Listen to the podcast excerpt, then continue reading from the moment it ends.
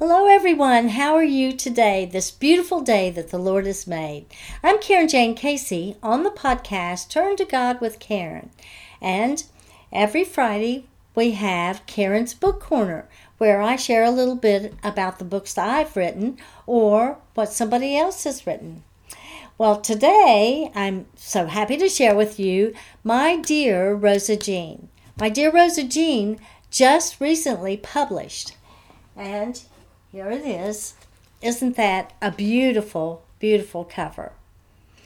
So, um, as soon as I saw this scene here with the vase broken in the in the roses, that brought to light a, a whole paragraph about overcoming domestic violence and a testimony of my life. So I'm going to read the blurb to you right now which was inspired by this scene. My dear Rosa Jean, in a beautiful Shenandoah Valley suburb of Virginia, Rosa Jean grapples with a marriage filled with life threatening domestic violence, compounded by the abuse she suffered as a child. Her kind Aunt, Aunt Grace patiently listens to Rosa Jean's story, and together they struggle for her survival, spiritual growth, and recovery. Indeed, from Rosa Jean's meager beginnings, her foundation had been shaken to the core. She was slammed down, shattered, and discarded, as if into a pit. Even significant pieces of her life were ripped away from her, but she lived. What can bring her to her feet? Is it impossible, or is it possible, for her to thrive and to eventually overcome? How can this happen?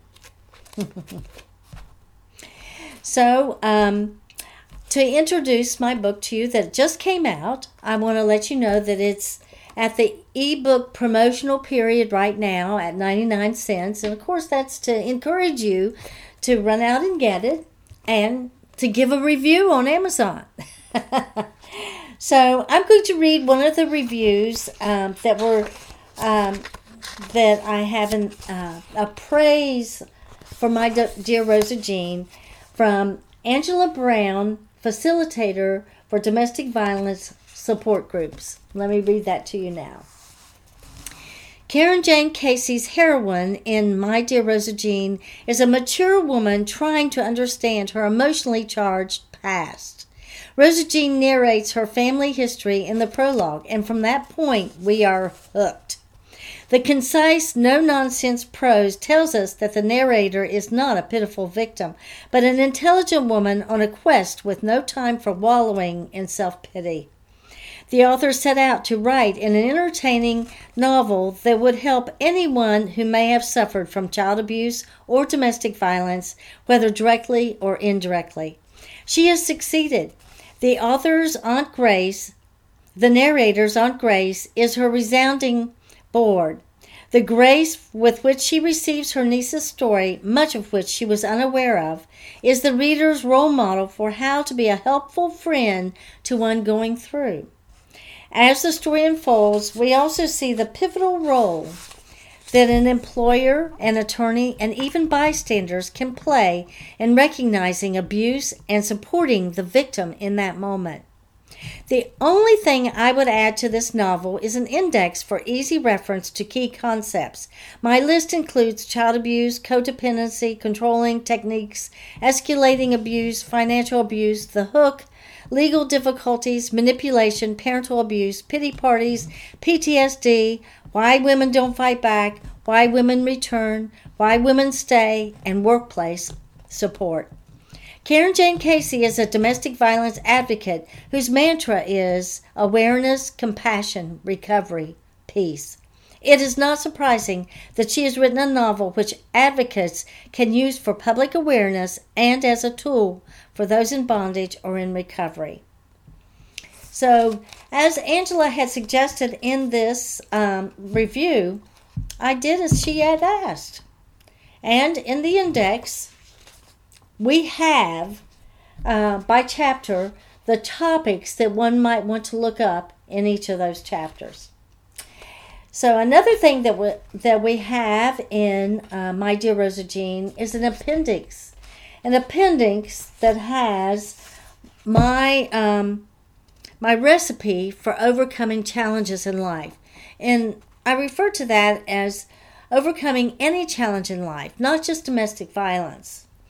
And um, so there's only five ingredients to this recipe. But like I said, it is in the index, I mean, in the appendix of this book. So um, I'll, I'll give you the top, uh, the five headings. The first ingredient would be turn to God, of course. The second ingredient, safely leave your dangerous and toxic, habitually toxic environment. The third one, believe and have faith. The fourth, be filled with gratitude. And the fifth, probably the hardest ingredient towards overcoming, is to forgive. Forgive yourself, forgive your adversaries, and forgive those who are indifferent to your urgent needs. So, as I said, this is a fictional story about a woman's life um, of abuse and her overcoming. I wrote this as my way of sharing my testimony at the time. And later on, I kind of outed myself in some of it in A New Song Rises Up, which is nonfiction. I hope you will get this book. It will help you in so many ways to understand the the the whole gambit of what goes on with violence and abuse and bystanders, the abusers, and you know, uh, red flags. And I hope that after you've read the book, that you will let me know how it has impacted your life. And uh, you can go to my website to give me that information. But also, I would really love it if you would give your review on Amazon.com. That helps me with future sales. so, you can always go to my contact page at Karen Jane, KarenJaneCasey.com. Let me know how this has impacted you. And also, um, I welcome any feedback you might have you know, um, your suggestions. They're always welcome. And when you go to my website, you'll see pertinent information regarding domestic violence, and um, you'll see other books and blogs and podcasts. Well, thank you, and God bless.